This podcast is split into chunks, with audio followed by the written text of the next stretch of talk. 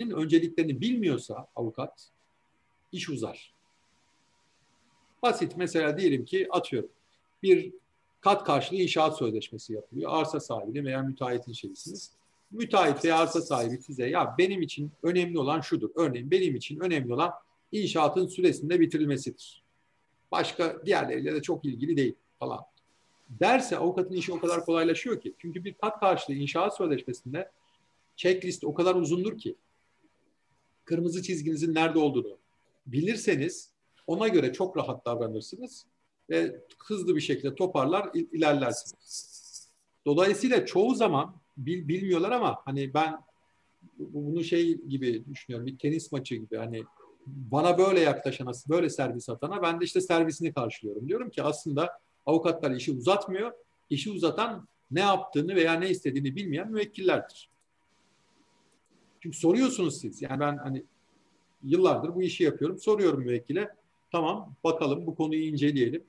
Ama sizin için sizin belli bir önceliğiniz var mı diye soruyorum. Kimse anlamıyor bile bu sorunun öneminin bile farkında değiller.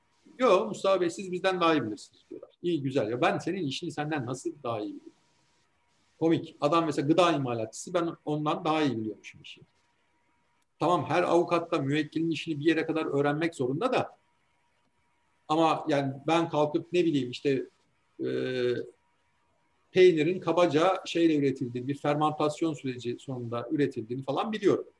Ha, mantık itibariyle de bir soğuk hava, hava deposu inşaatı işinin ihalesine ilişkin şartname hazırlıyorsam, sözleşme hazırlıyorsam ne bileyim orada da işte e, ısı kontrolünün önemli olduğunu hani işte vasat aklımla tahmin edebilirim.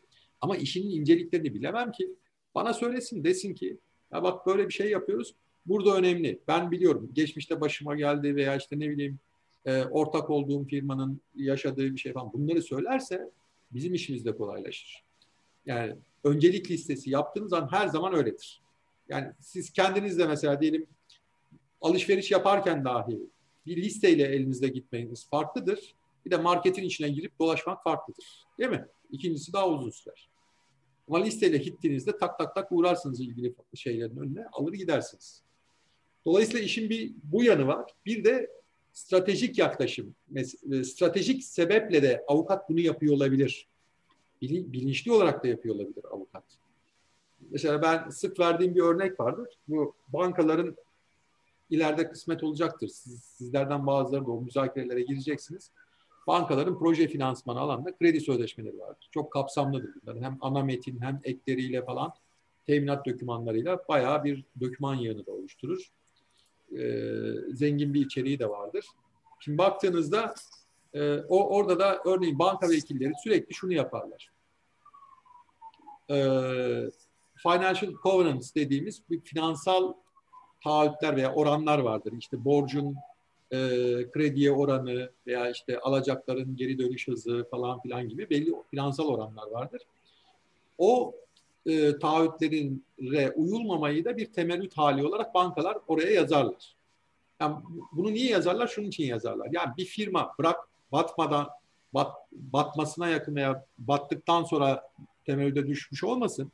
Mali durumu bozulursa da işte temerrüt hali oluşsun veya ek tedbirler devreye girsin. Bunu isterler. Yani firma daha batmadan kötüye gidişi hissetmek isterler ve o denetim yetkisini almak isterler. Para veriyorlar. O paranın yani doğru ellerde olduğunu bilmek isterler. Şimdi benim için ise önemli olan nedir?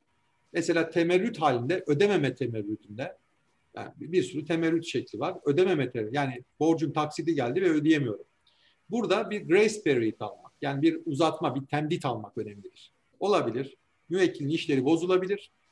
E, bozulduğunda da o ay taksidini şey yapabilir. En azından kredinin kat edilmesi, sözleşmenin fesini iki taksit üst üste, üç taksit üst üste veya bir, bir yıl içerisinde üç taksitle aksatırsa şeklinde dönüştürmeye çalışırım. Veya işte e, ödeme te, işte 60 gün mühlet veren bir ihtarname şartını getiririm. Hani hesap kat etmeden önce vesaire falan.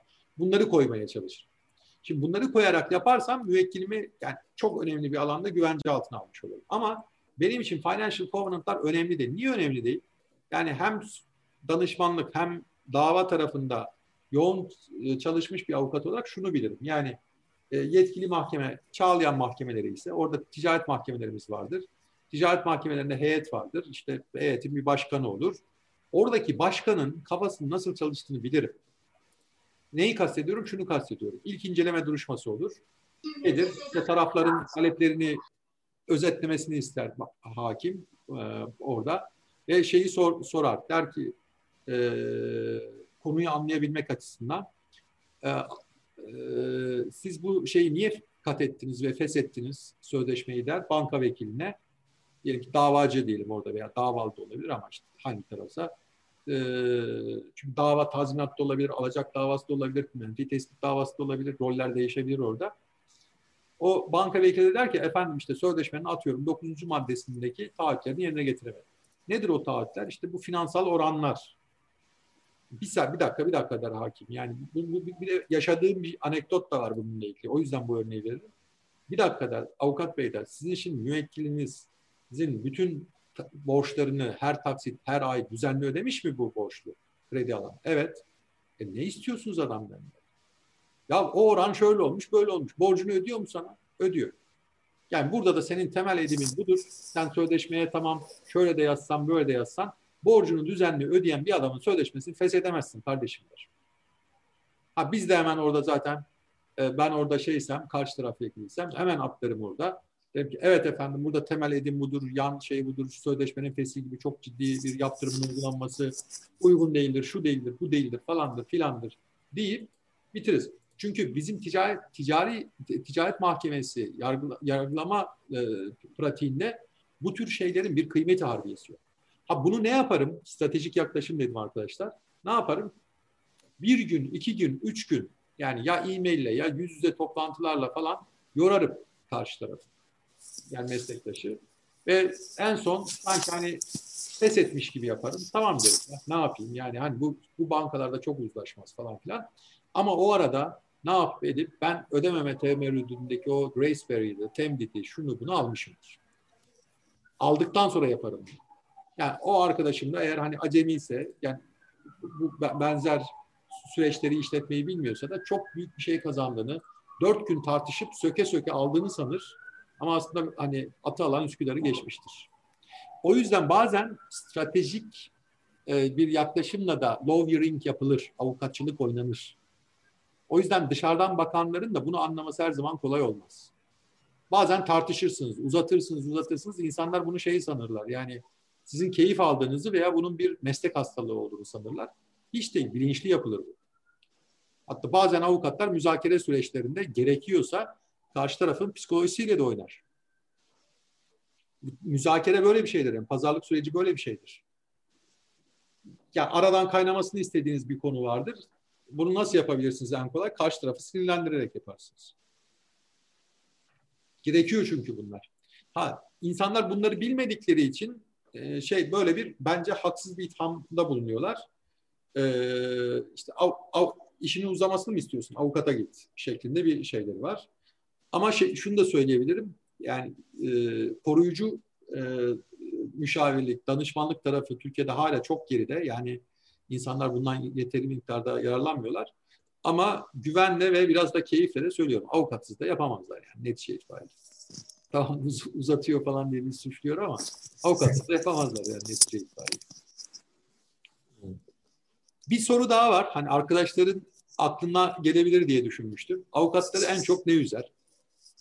Çok kısaca da belirttim. Yani benim kişisel deneyimim en fazla müvekkilleri üzer. Karşı taraf falan değil. Yani sizi mesela ölüm tehdidi alırsınız, işte ne bileyim böyle nahoş şeyler yaşarsınız falan. onlar hakikaten siz de içinde yaşayacaksınız, göreceksiniz. Üstünde durmazsınız yani. Öbür taraf zaten belli işte yani. Yapardım ne olacak falan. Ama müvekkilleri üzer. Bir de meslektaşları üzer. Yani bunlar insana dokunur. Niye? Bu, yani sonuçta biz de insanız. Ee, mesela hep bunu söyleriz biz genç meslektaşlarımıza, stajyerlere de e, tembihleriz. Aman ha, aman dikkat edin falan. Yani 40 tane mucize yaratmışsınızdır. 40 tane işini başarıyla çözmüşsünüzdür bilmek. 41. iş kötü gider. Siz dünyanın en kötü avukatı olursunuz. Bu işin böyle bir yanı var. Şeye benziyor bu biraz. Hani futbolda da müthiş bir kalecisinizdir tamam mı? bir, bir bacak arası gol yersiniz ve ayağınız Beşiktaş'ta Feyzi vardı. Hatırlar mısınız? Yaş müsait mi size emin değilim ama Yaş iyi olarak bence ama onun evet bir, bir top ıskaladı. Sonra hatta onun onun verdiği psikolojik bozulmayla aynı sezonda bir kez daha benzer bir şey yaşadı. O bence ilkinin ilkinden kaynaklandı. Mesela adamın kalecilik hayatı bitti. İşte avukatlığın da böyle bir yanı var ve hani bir nankör tarafı var. Dolayısıyla kadir kıymet bilinmez. Yani tamam bu da insandır. Hata yapma hakkı vardır. 40 tane çok güzel şey yaptı. 41. de de hata yaptı dersin canım. Kimse demez size bunu. Ve hani ne kadar emek verdiğiniz şey yaptığınız falan söylenmez. Müvekkilinizden, müvekkilinizin ağzından çıkmış böyle bir hani haksız bir itham, eleştiri ki çoğu zaman da benim şey yaptığım e, hatırladıklarımda hakikaten boş olur. Çünkü bakın demin mesela size masraflarla ilgili işte ne bileyim e, bu müzakere teknikleriyle ilgili bir şeyler anlatıyorum. Birçok hukukçu olmayanlar bunların farkında bile değiller. Biz belli bir farkındalıkla yaşıyoruz bunları. Dolayısıyla hukukçu olmayanların anlamadığı bir süreç yaşıyoruz. yaşıyoruz ve dışarıdan bakınca da yanlış anlaşılabilir netice itibariyle veya eksik bilinebilir. Bütün bunları biz profesyonelce alabiliyoruz. Ama e, e, şey olduğunda yani müvekkiliniz size çok fedakarca çalıştığınız, çok emek verdiğiniz bir işte dudak büktüğünde de hakikaten en azından benim öyledir yani kişisel olarak heyecanımı yitirdiğim zaman da kendimi çok bu müvekkilin işine veremem. Bu biraz kişisel bir şey. Genellemiyorum bunu. Yanlış anlamayın. Daha soğukkanlı şeyler olabilir. E, meslektaşlarımız vardır da. E, ama en azından kişisel olarak ben bunu yaşıyorum. Dolayısıyla hiçbir şey üzmez sizi ama müvekkiliniz üzer. Hatta bir benim staj döneminde de emekli bir hakim olan bir üstadımız şey yapmıştı. Bir, bir şey söylemişti. Ben iki üç gün böyle düşündüm. Bir sonraki ders gittim kendisiyle ve ders arasında sohbet ettim. Çok ters anlamıştım. Demişti ki bir avukatın en büyük düşmanı müvekkilidir. Şimdi benim kafamda da şey oldu. Bayağı bir şey oluştu. Yani karmaşa. Yani insan düşmanına niye hizmet etsin o zaman? yani sonuçta müvekkilize hizmet ediyorsunuz sonra verdiği örneklerle baktım ki yani örneğin e, ne bileyim müvekkiliniz söyler size bir şey söyler, bir talimat verir. Sonra unutur verdiğini. O yüzden hep şey deriz, söz uçar yazı kalır. Mutlaka belli önemli, özellikle feragat vesaire, temizden feragat, feragat istinaftan feragat, bu tür şeylerde yazılı talimat alır. Yani ölüm kalım dünyası. Müvekkil unutmasa da gider trafik kazasında gider. Artı bir yanı bu, bir diğer yanı da şu. Yani anlamadığı bir, bir, bir şeyde haksız yere sizi çok yanlış anlayabilir müvekkiliniz. O anlamda hani üst, o üstadın söylediği şey de oymuş. Hakikaten insanın önce kendisini müvekkiline karşı koruması gerekiyor. Ya bu bir profesyonel bir formasyon bu. Artık bir refleks haline de geliyor bu, bu sizde. Ee, ki sizi üzmesinler, üzemesinler. Bir de meslektaşları yani ekip içinde de sizi üzenler olabilir. Dediğim gibi avukatlığı tek başına çalışmak çok artık yani azınlıkta kalmaya başladı. Küçük veya büyük ekiplerle çalışıyorsunuz. Ve karşı tarafta da meslektaşlar. Yani ben hayatım boyunca hiçbir müvekkilim için hiçbir e, meslektaşımı kalbini kırmadım. Şey de yapmadım yani yapmışsam da bilmeden yapmışımdır. Yani çok iddialı söylemiş olmayayım.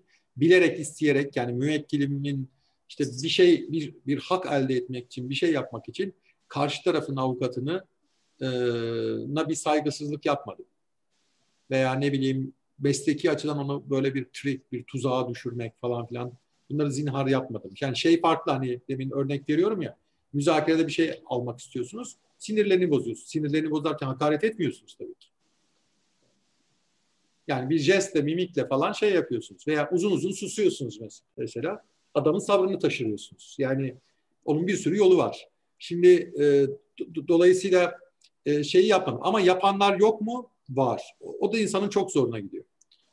Çünkü bir yanda e, avukatlar hep şunu söylerler. Yani müvekkilleri tamam bir bedel ödüyor. Biz profesyoneliz sonuçta bir bedel karşılığı bu hizmeti veriyoruz ama para aldığımız için de satılıyor falan da değiliz. Müvekkilimiz bizi satın almıyor netice itibariyle.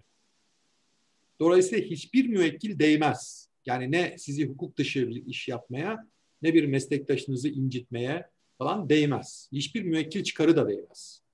Ha karşı taraf bir saldırıda, haksız bir saldırıda bulunuyorsa sonuna kadar savunursunuz. Ayrı bir olay. Yani neyi kastettiğimi sanıyorum ifade edebiliyorum. Yani yanlış anlamaya müsait şeyler de söylüyorum çünkü ama e, sanırım anlaşılmışımdır. Bir de bir konu daha var arkadaşlar. Belki bu tarafını düşüneniniz vardır, düşünmeyeniniz vardır. Avukatlar işlerini nasıl büyütür? Şimdi mesela aldınız hepiniz ruhsatınızı. ilk günden size böyle yüzlerce binlerce iş gelmeyecek değil mi? Yani bir hukuk bürosunda da çalıştığınızda olmayacak. Peki bu genç arkadaşlar işlerini nasıl veya sadece gençler değil diğerleri de yani meslekte orta kıdemli işte yüksek kıdemli olanlar da olsun. Nasıl büyütürler? Şimdi bizde biliyorsunuz bir reklam yasağı var. Evet. Yani şey yapamıyorsunuz. Hani bir Amerika'daki gibi değil. Hoş ben Amerika'daki sistemi de sevmiyorum da yani ama orada görüyorsunuz mesela hatta şimdi yine dizilerden şey yapayım. Neydi? Better Call Saul diye bir şey vardı. Dizi vardı. Evet. Komedi unsurları da içeren. Mesela orada görmüşsünüzdür işte. Hatırlamıyorum kelimesi kelimesini ama adam kısaca şunu söylüyordu işte. En iyi boşanma avukatı, best divorce lawyer falan gibi şeyler asıyordu. Yani işi o kadar da cıvıtmamak lazım tabii.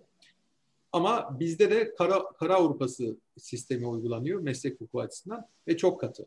Hatta hani o kadarını uygulayamıyorlar tabii. Ama reklam yasağının içeriğinde şey bile var. Tek tip tabela kullanmak zorundasınız. İşte belli bir zeminde ve siyah yazıyla belli ölçülerde işte barodan e, işte onay alarak falan filan. Ona çok uyulmuyor artık. Onu da denetleyemiyorlar. Ama oraya kadar var yani. Geçmişte uygulaması yok mu? Var. Yani uygulanıyor. Şimdi reklam yasağı tek başına baktığınızda da hakikaten kötü de bir şey değil. Çünkü bizim işimiz de hakikaten şey değil. E, bir ticari faaliyet değil.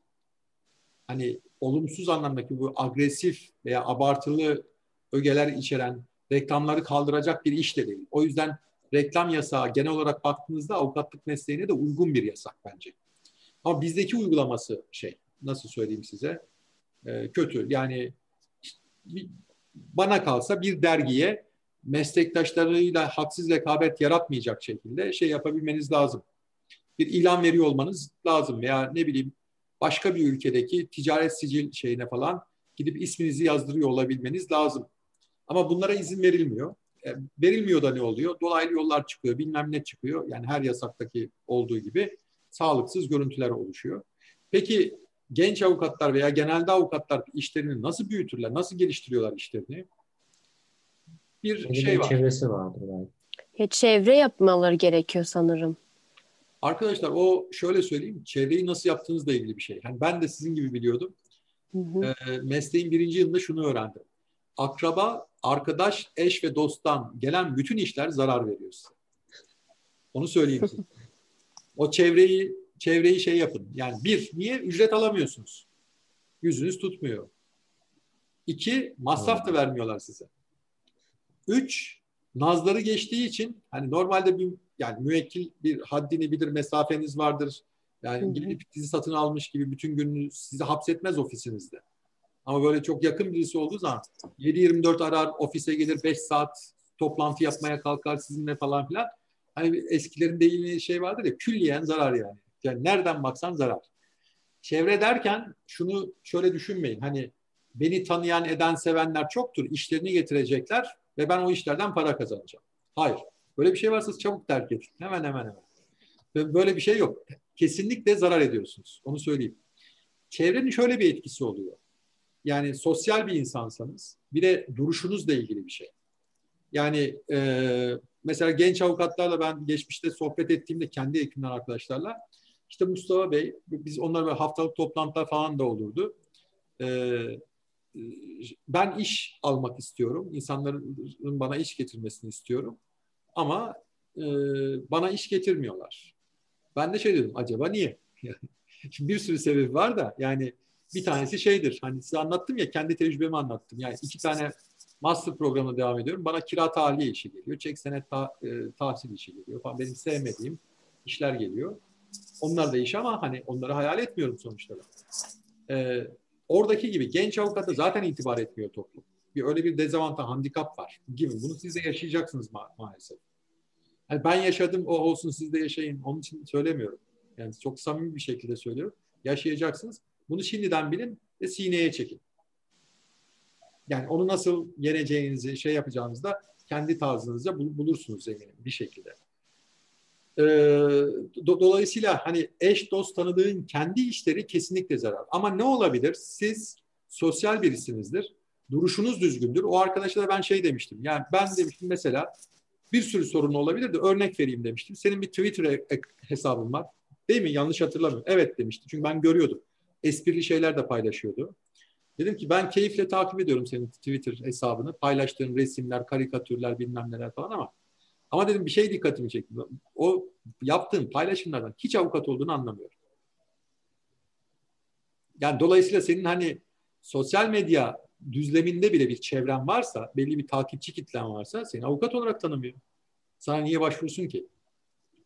Yani şöyle bir dünya yok. Ben bambaşka bir şey yaşayayım. Atıyorum işte hobilerimle ilgileneyim, kayak, yüzme falan filan. Ama insanların işi olduğunda bana gelsinler. Böyle bir dünya yok. Zaten mantıklı da değil yani. Ben size anlattığımda evet. siz de kabul ediyorsunuz zaten. Dolayısıyla e, bir duruş da sergilemeniz gerekiyor. Yani bir avukat gibi de giyinmeniz lazım. Hani ben böyle tek tip bir üniforma falan kastetmiyorum. Yani takım elbise, kravat falan değil. Ama bir avukatın da bir dress kodu vardır. Kadın olsun, erkek olsun. Yani böyle saygınlık uyandıracak şekilde şey yaparsanız. Bir de en önemlisi postür ve duruş. Ya ben şeyi hatırlıyorum. Ben hukuk 3. sınıfta daha öğrenciyken insanlar benden hukuki destek istiyorlardı. Bakın daha stajyer bile değil. Ben bakamıyorum tabii. İşte o bana başvuranları getirip o takıldığım bir hukuk bürosu var diyordum. İşte onlara e, tevdi ediyordum. Yani avukat onlar sonuçta yardımcı olur musunuz falan diye ama insanlar bana başvuruyor. Sonra da düşündüm ben. Ya o, o gün değil de sonradan yani artık stajyer yetiştirmeye başlayınca insan bazı şeyleri düşünüyor. Niye dedim? Ve şuna bağladım. Demek ki bende bir duruş varmış. Yani şöyle bakmış. Ya bu, bu çocuk cevval. Tuttuğunu koparıyor. Sonuç odaklı. Sonuna kadar gidiyor falan. Kararlı mararlı. Öyle düşündüler. De hukukta da öğrenci. Hukuk dünyasında biliyor. Bu bizim işimizi çözer diye düşündüler. Bu biraz duruşla da ilgili. İşte o doğru duruşu sergilerseniz doğru duruşu sergilerseniz sosyal çevreniz iyiyse o network işinize yarar. Ve iki türlü yarar. Yani sadece yeni iş almak için değil arkadaşlar. Şimdi aldığınız iş biliyorsunuz kendi kendine hallolmuyor. Bunu bir de halletmeniz gerekiyor. Değil mi? Halletmek dediğiniz şey de böyle masa başında oturup sözleşme yazmak, dilekçe yazmak falan değil. Götürüp onu bir, yer, bir yere vermek, bir konuda araştırma yapmak, bir yere başvuruda bulunmak falan gerekiyor. Orada da network çok işe yarıyor. Yani iltimas geçilsin size anlamında falan söylemiyorum doğru kişiye gitmek, yani birinin selamını alıp öbürüne götürmek, sorunla karşılaştığınızda veya zor bir yere giriyorsanız o yerle ilgili önden istihbarat almak, işte hangi tarihler arasında başvurursam daha iyidir de başvuru şöyle mi yapsam, böyle mi yapsam falan gibi. Bunlar da network'le oluyor. Dolayısıyla network'ün müthiş şeyi var ama network şöyle düşünmeyin. Ne kadar çok tanıdığım olursa, beni arkadaş çevrem, akraba çevrem ne kadar severse ben çok kadar iş. Hayır. Bu yanlış şey ve şey yani hala öyle yani benim hala bizim hukuk bürosunda da bir kural vardır. İşte birinci dereceden yakınlar veya çok yakınları yani akrabası da olmasa her bir şeyin ekibin üyesi iş alabilir, ücretsiz iş alabilir. Ama bunu da biz zaten baroya bildiriyoruz o zaman. Yani baroya da bildirme yükümlülüğümüz var ücretsiz izin aldığınızda. Öyle bir hani bir yan hak olarak bütün çalışanlara veriyoruz. Bu kaçınılmaz. Hani bana da hala bir sürü eş dost şeyden ücretsiz iş geliyor. Kıramıyorsunuz. Para da isteyemiyorsunuz. Ama dediğim gibi o yani geniş çevre sahibi olmak para kazandırır şehir efsanesi. Belli faydaları mutlaka var. Ama Peki o doğru pozisyon almıyorsanız tam tersine zarar veriyor. Buyurun. Yani o ücret almama olayı falan baro size hak falan, falan tanıyor dedi ya ama siz de aldığınız dava üstüne mesela vergi ödemiyor musunuz? O olay mı sen Hayır ama yani SMM yani serbest meslek makbuzu kesmediğiniz için Hı hı. E, bir gelir tahakkuk etmiyor zaten. Gelirsiz tahakkuk etmiş oluyorsunuz. Gelir olmayınca vergi de olmaz. Hı. E, dolayısıyla büyük ölçüde hani bizim ülkemizde reklam yasağının falan da olduğu şeyde müvekkil memnuniyeti arkadaşlar iş geliştiriyor. Mecbur. İyi iş yaparsanız, iyi iş çıkarırsanız e, işinizden memnun kalan müvekkil sizi başkalarına tavsiye ediyor ve bu da e, üzgünüm ama doğrusunu size söylemem lazım. Öyle kısa bir sürede olmuyor. 3 yıl, 5 yıl, 7 yıl, 10 yıl, 15 yıl falan oluyor. Süreç kolay değil. Hani ben gençlerde de görüyorum. Kendimi gösteririm. Ben kendime çok 3 ay, 6 ay içinde kendimi tanıtırım. Şöyle yaparım, böyle yaparım. Hayal yani hayaller bedava. İstediğiniz kadar hayal kurabilirsiniz ama gerçekte onun karşılığını almak o, o sürelerde olmuyor. Ee, zaman gerektiriyor. Ya hatta bir laf vardır bizim meslek camiasında yani şey derler iş işi getirir, müvekkil müvekkili getirir. Ama hangi iş? iyi yaptığınız iş tabii ki. Hangi müvekkil? Memnun ettiğiniz müvekkil. Yani üst üste hatalar yapıp üzdüğünüz, şey yaptığınız birisi ise zaten bırakın hani iş getirilmesini. Tavsiye için size birileri sorduğunda ve teyit amaçlı olarak teyiden kendisine gelen birisine sorulduğunda memnun olmayan müvekkil aman ha o avukata sakın ben bir kez gittim çok pişman oldum. Hani bu da çok böyle nasıl söyleyeyim karmaşık bir pazarlama tekniği falan filan değil. Yani birçok iş böyle yürüyor maalesef. Ee, şey gibi de bir, bir de size bir tüyo vereyim. Kardeş meslek gibi görüyorum. İkisi de aslında hizmet sektörü olduğu için. Mesela doktorlarla alegori kurabilirsiniz. Bir benzeşme yapabilirsiniz. Yani sizin belki avukatlık işiniz olmuyor ama herkesin iyi kötü bir doktorlarla şeyi vardır. İlişkisi vardır. Mesela doktor seçimi yaparken siz veya anne babanız, işte amcanız, yakınlarınız nasıl yapıyorlar? Avukat seçimi de çok farklı değil inanın. Çok benzer. Yani iyi doktor kime deniyor? Düşünün. İyi avukat da işte ona deniyor. Ve mecbur emek sarf edeceksiniz. iyi iş çıkaracaksınız. İnsanlarla e, düzeyli bir ilişki gör, göreceksiniz ve e, memnuniyet yaratacaksınız. Ama genelde bizim meslek erbabının bilmediği bir şey daha lazım bence. Yani bugünün ihtiyacı. O da hukuk mühendisliği. Hukuk mühendisliği yapmanız gerekiyor. Süreç yönetimine kafa yormanız gerekiyor. Ben kendi ekibim içinde de söylüyorum. Arkadaşlar diyor, sonuçta ekip çalışması yapıyorsak burada ve işler kendi kendine yürüyorsa o iş doğru yapılıyor demektir. İşler kendi kendine yürümüyorsa her defasında bir izahat, uyarı, bilmem ne falan filan yapıyorsanız orada bir terslik var demektir. İttire kaktıra gidiyordur. Birilerinin ekstra çabasıyla öbürlerinin işte vurdum duymazlığıyla gidiyordur. Ama doğru süreç yaparsanız, yani biz de mesela her metrda 6 kişi görevlendiririz. Altısı da redundant değildir. Yani birbirini tekrar eden işler yapmazlar. Her biri işin bir veçesini yapar. Bir altıgen düşünün. Altıgenin her bir şeyine kenarına birini koyarız o altıgen içinde işler düzgün gidiyorsa o ekip uyumlu bir ekiptir. Gitmiyorsa orada bir problem var. Ya ekibin lideri işi bilmiyordur, yani ya sorumlusu, lideri iyi yönetemiyordur, destek vermesi gerekenler destek veremiyordur falan. O yüzden süreç yönetimine kafa yormanız lazım. Yani daha net anlaşılsın diye şöyle bir örnek vereyim. Yani örneğin diyelim ki ilk defa bir boşanma davası alacaksınız. Tek başınıza çalışıyorsunuz. İşte belki bir stajyeriniz var, bir asistanınız var neyse birinci aldığınız boşanma davası zor gelecektir tabii. İlk defa yapıyorsunuz. İkincisi daha kolay gelmiyorsa, üçüncüsü daha kolay gelmiyorsa ve daha seri, daha kaliteli iş çıkarmıyorsanız orada bir problem var. Yani bir, ikinci işte de birinci iş gibi, üçüncü işte de ikinci iş gibi aynı zorluğu çekiyorsanız, aynı tökezlemeyi, aynı son güne kalan iş şeyini orada bir sorun var demektir. O yüzden ister kalabalık ekipte çalışın, ister e, tek başınıza çalışın, süreç yönetimine kafa yormanız lazım. Bu da bir endüstri mühendisliği pratiğidir. Zaman kullanımı, öncelik yapma, işte teknoloji kullanımı vesaire. Buna kafa yormanız lazım. Yani mesleğe hazırlanan arkadaşlar işin bu tarafını çok şey yapmazlar. Yani hakikaten herkesin hoşuna giden kafasında bir imge vardır. Ona doğru gider ama ya bu işin bir de teknik tarafı var. Yani o aldığınız işleri bir de yapmanız gerekiyor. Yani iş almak güzel. Çok sempatiksinizdir. Hadi sempatik eğer iş aldırıyorsa Bazıları öyle de sanıyor. Çünkü çok sempatik, çok para kazanıyorsa çok sempatik. Öyle bir şey yok. Ama e, şey aldığınız o işleri bir de bitirmeniz gerekiyor. Bitirirken de süreç yönetimi doğru yaptığınızda, verimlilik hesabıyla çalıştığınızda e, bir şey olabilir. Yoksa öbür türlü e, zor. Yani işiniz çok zor.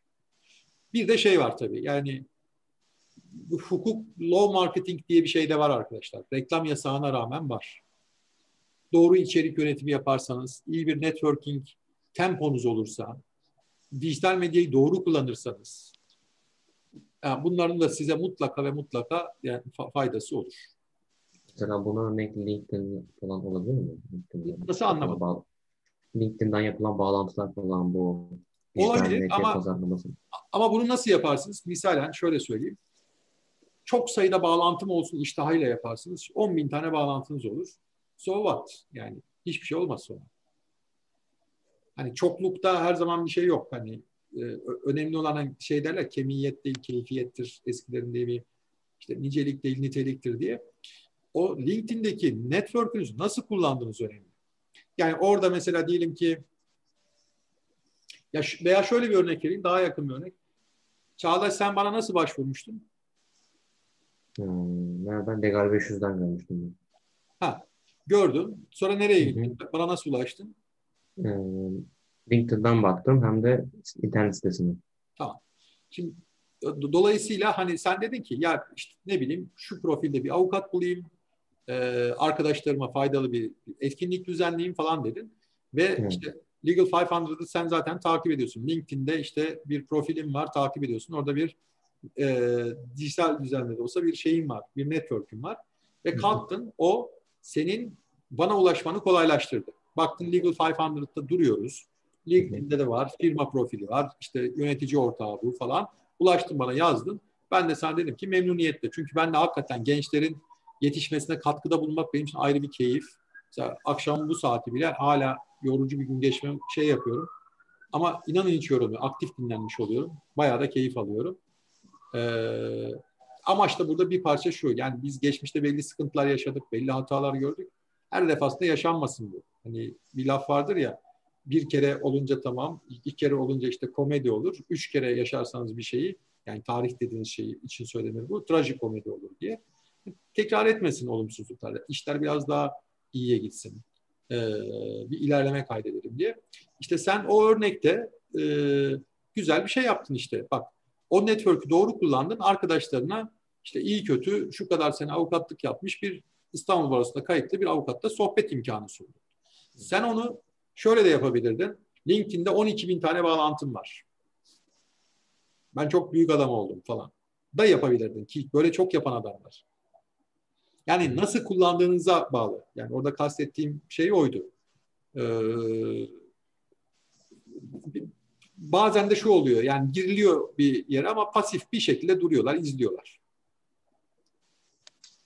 Halbuki ilgi duyduğunuz bir alan varsa aktif olmanız lazım. Yani herkesin atak olması anlamda söylemiyorum. Yani ama yani e, bir yere gidiyorsanız da hani attığınız taşla ürgüttüğünüz kurbağaya değilsin. Yani anlamlı olsun. Oraya da gidin. Bir, benim üstünde durmak istediğim son bir konu var. Şöyle bir şey de var, bir görüş de var. Bayağı da insan savunuyor. Yapay zeka geldi, avukatlık mesleğinin sonu mu geliyor? Size sorayım, sizce sonu mu geliyor? Hiçbir şekilde gelmez sonu. Gelmez. Niye? Ben, Şöyle, ben de gelmez diyorum. Aa, şey, e, hani mahkemelerde öyledir ya, gerekçesiz karar olmaz.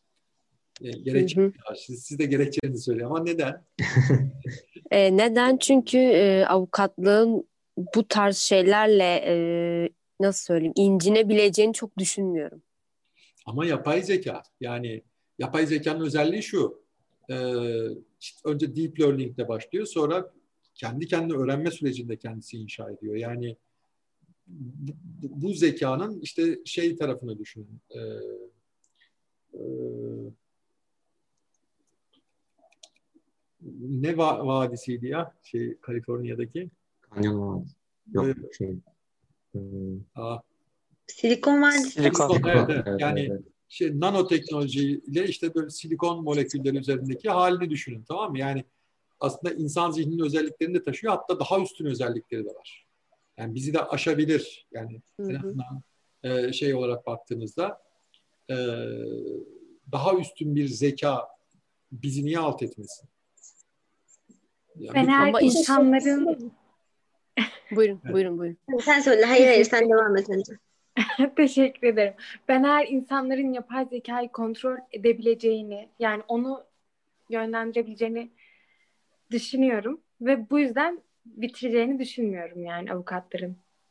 Ama öyle diyorsunuz da mesela birçok ülkede de şey vardır. Siyasal iktidarda olanlar hukuku da kontrol etmek isterler. Bu tam da onların işine gelmez mi?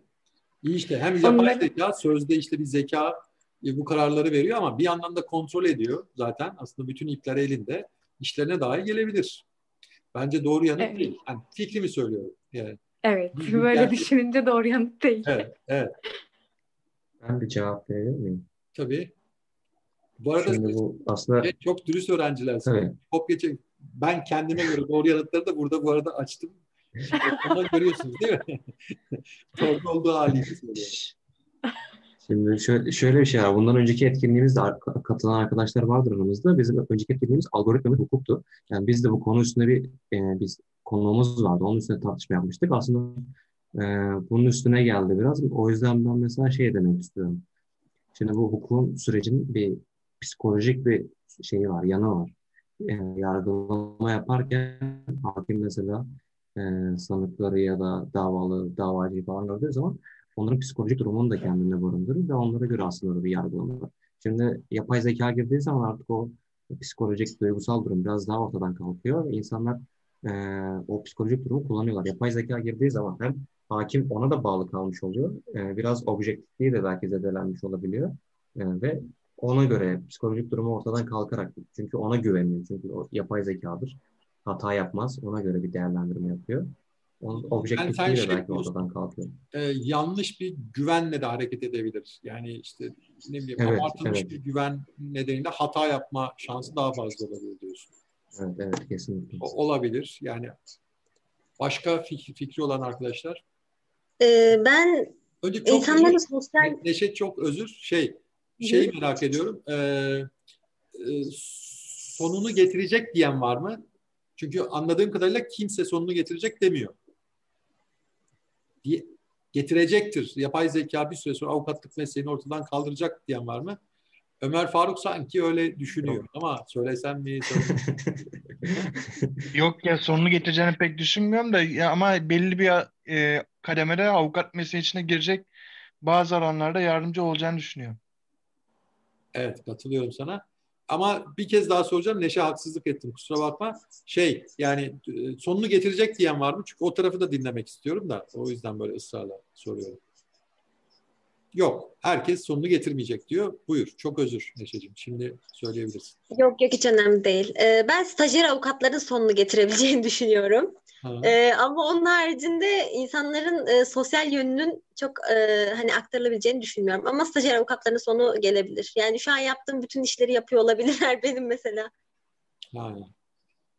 Ş- şey olabilir. e, sonunu getirmez de yani mesleki olarak bir staj yapmanız gerekiyor netice itibariyle. Belki baro o staj yapacak. Eğer gereksiz ki ben ona katılmıyorum da gereksiz bir şey kaynak artık diye düşünürse hukuk büroları, stajyerleri belki baro sübvanse edebilir. Stajyer başına bir ödenek verebilir falan.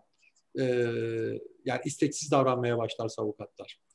Ama o stajyerin ben mesela stajyerlere öyle bakmıyorum. Ee, e, ben çok şey de öğrenebileceğim. Mesela şu an sizlerle birlikteyken de biraz onun için de e, buradayım. Çok şey de öğreniyorum. Yani çünkü niye benim benim de kendime göre bir bakar körlüğüm var, ezberlerim var. Yani yıllardır birikmiş bir şey var ve bazı şeyleri görmüyorum. Ama tıpkı şey derler ya hani teşbihte hata olmaz. Çocuktan al haberi diye. Yani ço- çocukça sorular sorulması önemsenir. Ee, şey yapılır. Stajyerinki de biraz öyle. Hakikaten bizim mesela çok sayıda değil ama 4-5 tane şey hatırlıyorum. Bizde süreç iyileştirmesi önerisi yapan stajyer hatırlıyorum. Avukatların aklına gelmiyor. Ama stajyer hani dışarıdan geliyor ya. Yani bir oturmuşluk, bir alışkanlık şey de yok. O öyle bir e, faydası oluyor. Dolayısıyla ben stajyere hani sadece koşturacak arkadaşlar gibi hiç bakmadım. Yani meslek hayatım boyunca bakmadım. E, ama öyle bakanlar açısından da bir gerçek payı var. Yani Neşe'nin söylediği e, işte bol bol araştırma yapılacak, şu olacak, bu olacak. Onları siz bir yapay zeka temelli bir yazılımla da o ihtiyacınızı görebilirsiniz. Ama o zaman da bence barolar para desteği vereceklerdir. Yani yeni üyelerinin, yetişen meslektaşların yetişmesi için yapacaklardır. Ki şeyde var mesela bu endüstride yer alıyor. Endüstriyel gruplarda, büyük fabrikalarda e, ticaret odaları veya e, Çalışma Bakanlığı çıraklık eğitim mevzuatı çerçevesinde mesela SGK primlerini kendisi yatırıyor. Hatta ücretlerinin belli bir kısmını da devlet ödüyor. Sırf bir fabrika stajyer öğrenci alsın diye mesela. Yani bizim barolarda da öyle bir şey olacak belki. Yani dediğinde bir gerçek payı var. Eğer sonunu getirecekse de umarım bizim dönemimize denk gelmez. Yani şimdi benim görüşüm ise bir, biraz şöyle yani söz almak isteyen varsa alsın lütfen yoksa ben kendi fikrimi söyleyeceğim. bana e, şey gelmiyor tabii ki. Yani size katılıyorum. Mesleğin sonunu getirmeyecek. Şöyle bir şey olacak. E, iyi bir avukat yardımcısı olacak. İyi bir hakim yardımcısı olacak. Yani mesela bir hakim dahi verileri verecek diyelim şeye e, yazılıma ve kendince bir kanaati var. Bir sonuca varmış. Bakayım o da şey yapıyor mu diye. Bu doktorun mesela teşhis koyarken uyguladığı şey gibidir. Doktor klinik bulgulara göre bakar, bir hastalık tablosu görür.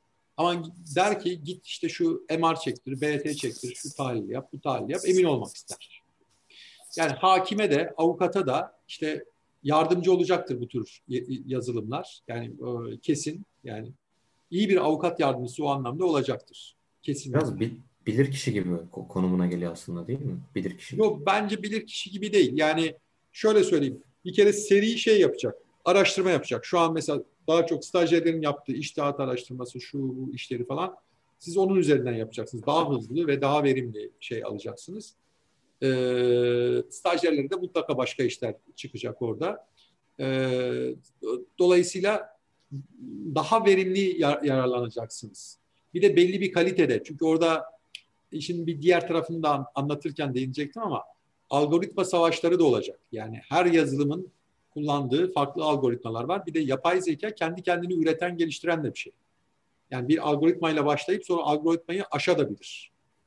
Ee, o algoritmaların üstünlüğüne göre mesela böyle standart bir yapay zeka da olmayacak. Kullandığınız yazılıma göre, o yazılımın gelişim e, seyrine göre e, çok başarılı olanlar olacak, daha az başarılı olanlar olacak.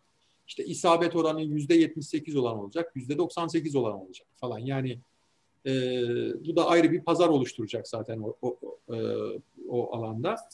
E, ama iyi bir avukat, hakim ya iyi bir hukukçu yardımcısı ol, olacağı kesin yapay zekanın ki olmaya başladı bile zaten. Ama ben e, avukatların yerini alacağına, yani onları replace edeceğine inanmıyorum. Sebebi şu, bir kere yani e, hukukun niteliğinden, tabiatından kaynaklanıyor. Bir kere hukuk bir şeydir, sorumluluk teorisidir. Büyük ölçüde baktığımızda. Hukukun uygulamacıları da sorumluluk alır.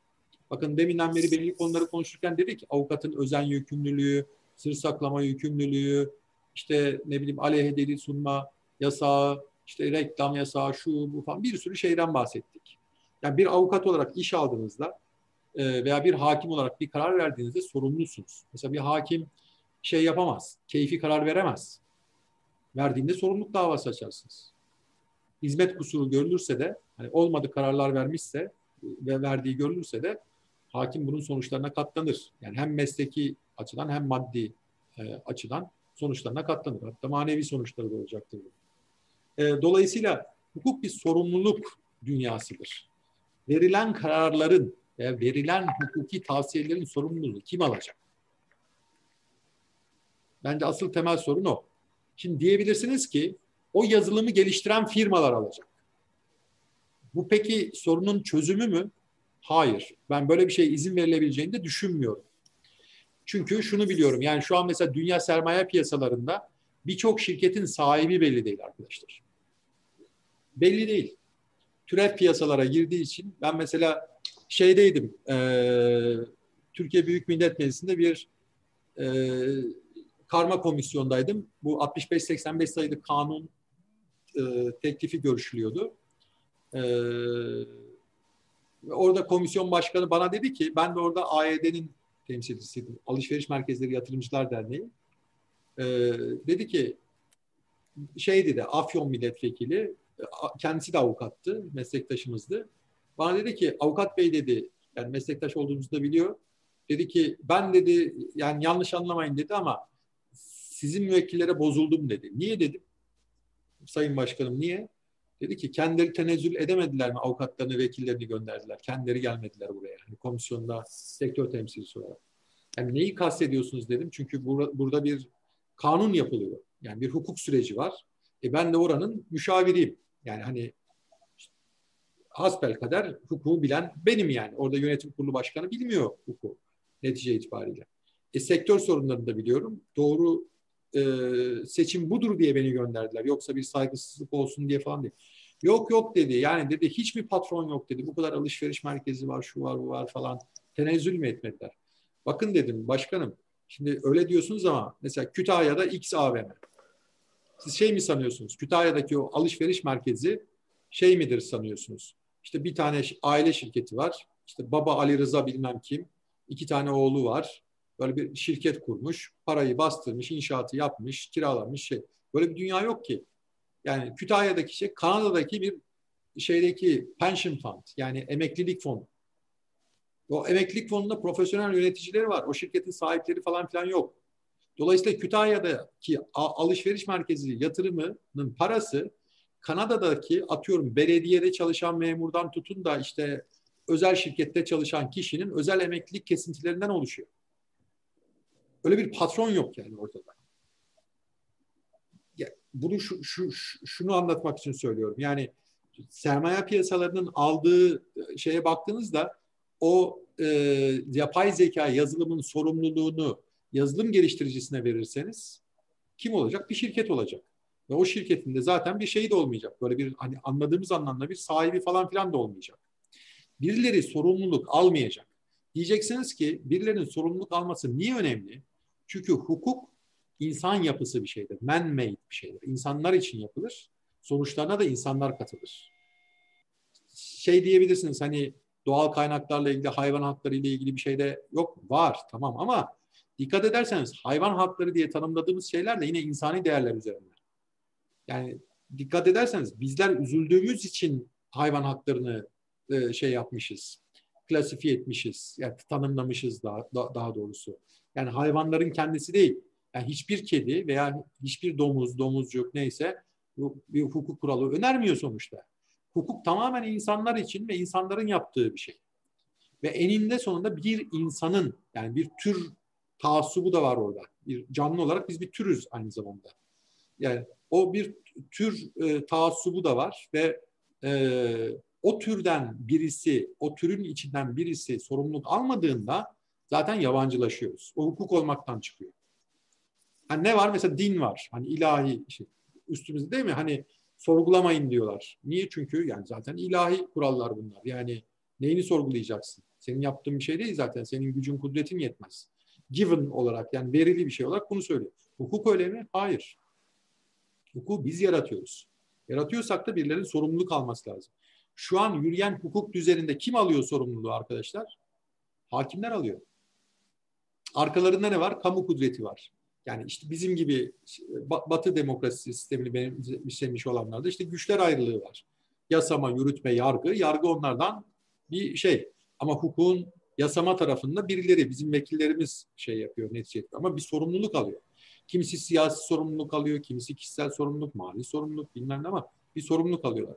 Yapay zeka bu sorumluluk yönü itibariyle çıkmaz sokağa girdiği için bence mümkün değil.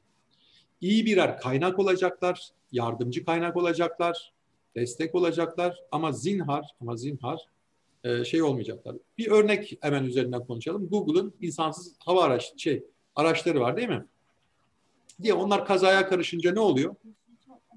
Karayolları bizim mesela ülkemizde kazaya karışsa KTK uygulanıyor. Karayolları Trafik Kanunu. Orada da sorumluluk işte araç işletenin sorumluluğu var. İşte e, sürücünün sorumluluğu var. Şey ama burada sürücü yok. İşleten kim? Google mı? E Google'a gittiniz. Google rücu edecek. Diyecek ki bir dakika yazılımı ben yapmadım. Filan firma yapmıştı falan diyecek. O firma bilmem nereye gidecek falan. Yani mesela şey var bizim sosyal medya ile ilgili düzenlemeler var. Orada daha çok insanların işin demokratik tarafı dikkatini çekiyor. Çokça tar- tartışılıyor, eleştiriliyor. Hani işte büyük sosyal medya e, şey mecraları Türkiye'de temsilcilik açacaklar. Ama diğer yandan bu bir ihtiyaç da yani çünkü insanlar hakarete uğradığı zaman yani Twitter'da bir hakaret oluyor. Savcılığa gidiyorsunuz. Biz çok başvuruyoruz mesela. Şeydeki e, soruşturma oranı son derece düşük maalesef. Daha çok KYO veriliyor. Niye? Çünkü muhatap yok. Evet, muhatap yok. Şimdi burada da şunu yapmak isteniyor. Yani o eleştirenlere niye eleştirdin demiyorum. Demokratik tartışma her zaman şeydir. Hatta oradaki kaygılara da çok saygı duyuyorum. Hatta hak da veriyorum. Yani ama öyle yapmanız lazım ki siyasi iktidarda sonuçta sosyal medyada da şeydir. Demokrasinin tezahür şeylerinden, e, alanlarından birisidir. Ama orada da bir düzenleme gerekiyor netice itibariyle. Ben de mesela geçmişte Turkcell'in dava bölüm başkanlığını yaptım. Adli yazışma birimimiz vardı. Bize Amerika'dan şeyler gelirdi. Ee, bu sosyal medya paylaşımları ile ilgili olarak bilgi talebi gelirdi. Bizim basma kalıp bir şeyimiz vardı. Yani şirket politikası öyleydi. Ee, bir cevabımız vardı. Efendim biz bir Türk şirketi olarak Türk mahkemelerinden gelmediği müddetçe bu tür talepleri yanıtlamayız diye Amerikan mahkemelerinin bütün şeylerini geri gönderirdik. Yanıt vermezdik. Yani birisi işte evlilik vaadinde bulunmuş veya kendini farklı tanıtmış, evlenmiş, bilmem ne olmuş. Bir sürü böyle ilginç ilginç olaylar gelirdi önümüze. Girmezdik. Ee, ama artık sonuçta o sorumluluk e, paradigması açısından baktığınız zaman e, hukuk onun üzerine oluyor çünkü. Yani hukukla ahlak kuralları arasındaki temel fark da hani çok bilinen bir şeydir. Nedir? Birisinin yaptırım gücü var. Diğerinden temel farkı olarak. Ahlakta ayıplıyorsunuz, mahalle baskısı falan manevi baskı kurabiliyorsunuz ama hukukta e, sizi savcının önüne çıkarıyorlar, hakimin önüne çıkarıyorlar, polis yakalıyor, sonra gerekirse hapise atıyorlar falan. Yani uymadığınızda papuç pahalı veya para cezası falan bir sonuca bağlanmış durumda. Yani burada da ama şeye baktığınızda bir, bir sorumluluk ekseninde bütün bunlar değerlendiriliyor.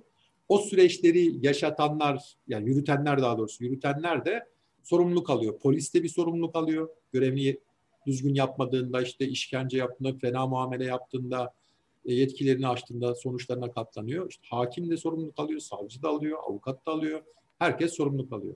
Yapay zeka sorumluluk alamayacağı için kusura bakmasınlar yani sadece avukatların değil hakimlerin de kimsenin de yerini alamazlar diye düşünüyorum. Çünkü hukuk man-made bir şey. Yani insanların yine insanlar için yaptığı bir şey. Ben ona bağlıyorum. Peki çok teşekkür ederiz sanırım. Şey bitti değil mi o sunum şeklindeki olarak? Evet evet evet şey bitti. Öngörülen süreyi de bir hali açtık böyle sohbet dedik ya. Böyle. Bayağı bir açtık hatta. Evet. bir yere kadar gitsin. Aynen. Size bir soru sorabilir miyim acaba ben? Tabii. Öncelikle verdiğiniz bilgiler için teşekkür ediyorum. Programda emeği geçen herkese teşekkür ediyorum. Güzel bilgilendiriciydi. Ee, şunu merak ediyorum. Yüksek lisans yaptıktan sonra müvekkillerinizin size bakış açısı değişti mi? Yüksek lisanstan sonra bir sorum da şu. Doktora programı yaptınız mı? Yapmadıysanız acaba yüksek lisansın bir yararını görmediğiniz için mi doktoraya başvurmadınız? Hani müvekkilleriniz şunu gördü mü sizde? Ya yüksek lisans yapmış, bu biraz daha bilgilidir işte tarzında bir görüş oldu mu? Şöyle söyleyeyim, müvekkiller, benim olmadı.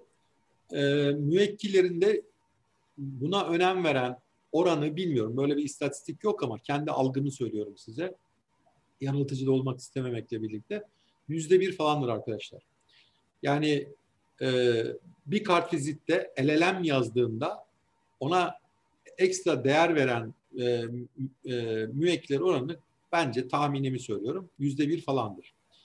E, başka şeyler yani ister hoşunuza gitsin ister gitmesin. Bakın e, nasıl söyleyeyim kallavi bir göbeğin bak şey bu da tersten söylüyorum yani bir müvekkil üzerindeki etkisi daha iyi olabiliyor. Veya şık bir avukatın e, şeydeki nasıl söyleyeyim böyle pejmürde giyinmiş bir avukata göre bayağı bir avantajı olabiliyor. Yani müvekkiller çok farklı yerlerden değerlendiriyorlar. Ve yani şöyle bir şey yapayım. Mesela diyelim siz inşallah olacaksınız. Allah sağlık versin. Başlayacaksınız. İyi de bir avukat olacaksınız.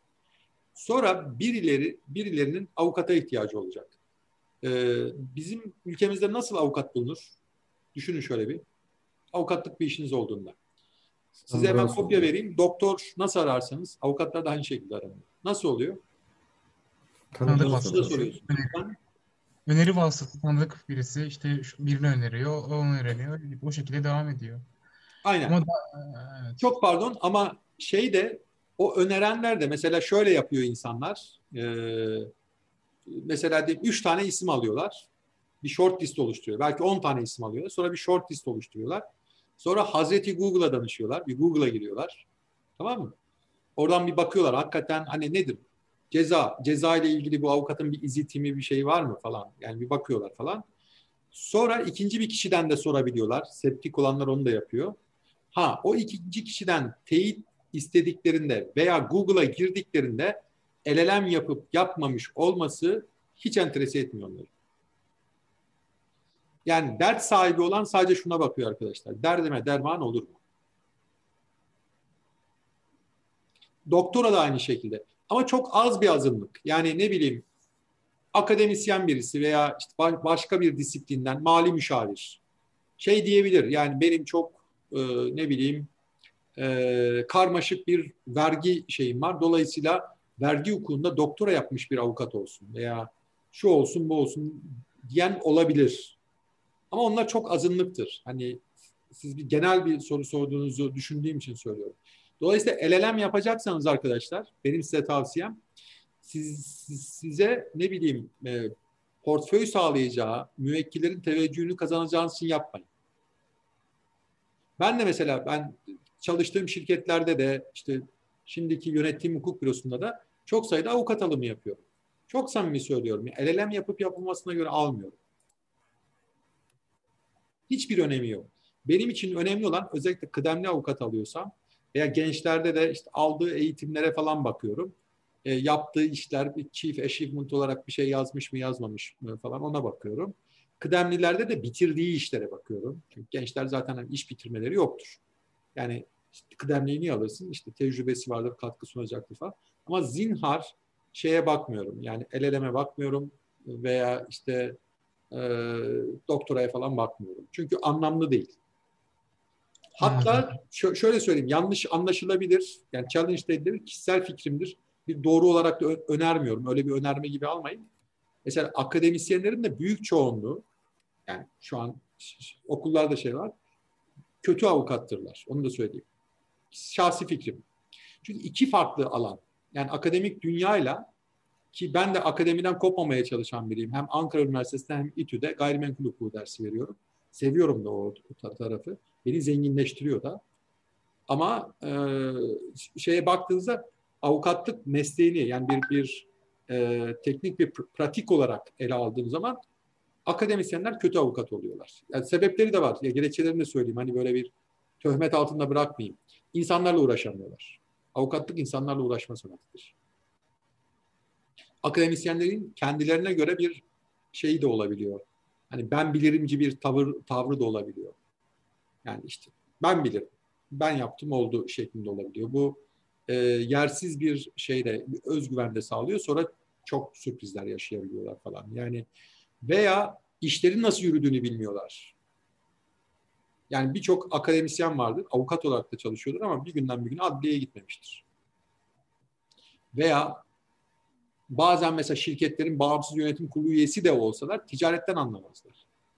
Çünkü ticari hayatın içinde yoklardır. Operasyonu bilmezler, lojistik nasıl işler bilmezler. Orada ürün life cycle'ını bilmezler. İşte değer e, e, akış diyagramını falan bilmezler. Yani e, do, dolayısıyla çünkü niye? Akademisyenlik başlı başına bir uğraş alanı. Belli bir disiplin, zamanınızın önemli bir kısmını vermeniz gerekiyor. E, o formasyonu aldıktan sonra kalkıp yani e, şeyde e, private practice tarafında aynı performansı göstermeniz çok çok zor. Yani yap, yapanlar yok mu? Var. Ama sayıca çok azlar. Yani hem çok iyi avukatlık hem akademisyenlik. Dolayısıyla do, doktora olayları da bir akademik bir şeydir. E, derecedir. Yani avukatlık mesleği açısından konuşuyoruz ya, o açıdan söylüyorum. Bir katkısı yok.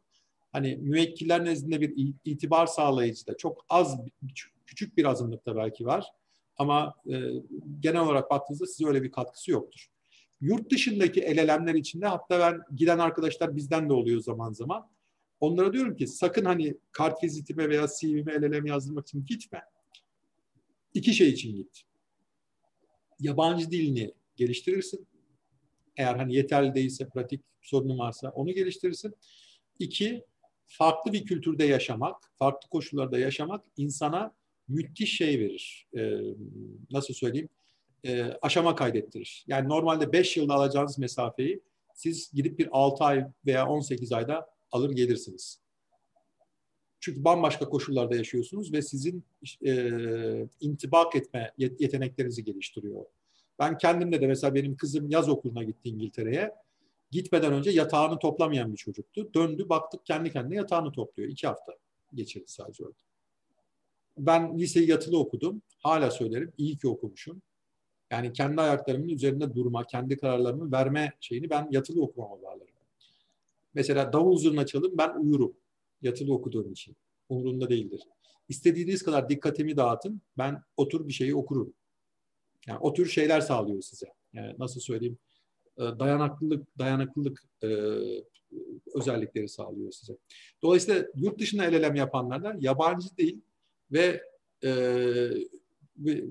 farklı bir kültürde yaşama e, şeyi size hayat bilgisi veriyor. O açıdan önemli. Yoksa işte İngiltere'de, Danimarka'da, Almanya'da el elem yaptım. İnanın benim kişisel olarak yok. Genel olarak yönetici ortaklar arasında da mutlaka önem verenler vardır. Hani kesin söylemiyorum yanlış anlaşılmasın. Ama e, şey değil hani işe alırken veya bir müvekkilin iş verirken dikkat ettiği hususlar değil onlar arkadaşlar. Teşekkürler sağ olun. Rica ederim. Ee, ben bu arada Ederiz. kaydı da durduruyorum.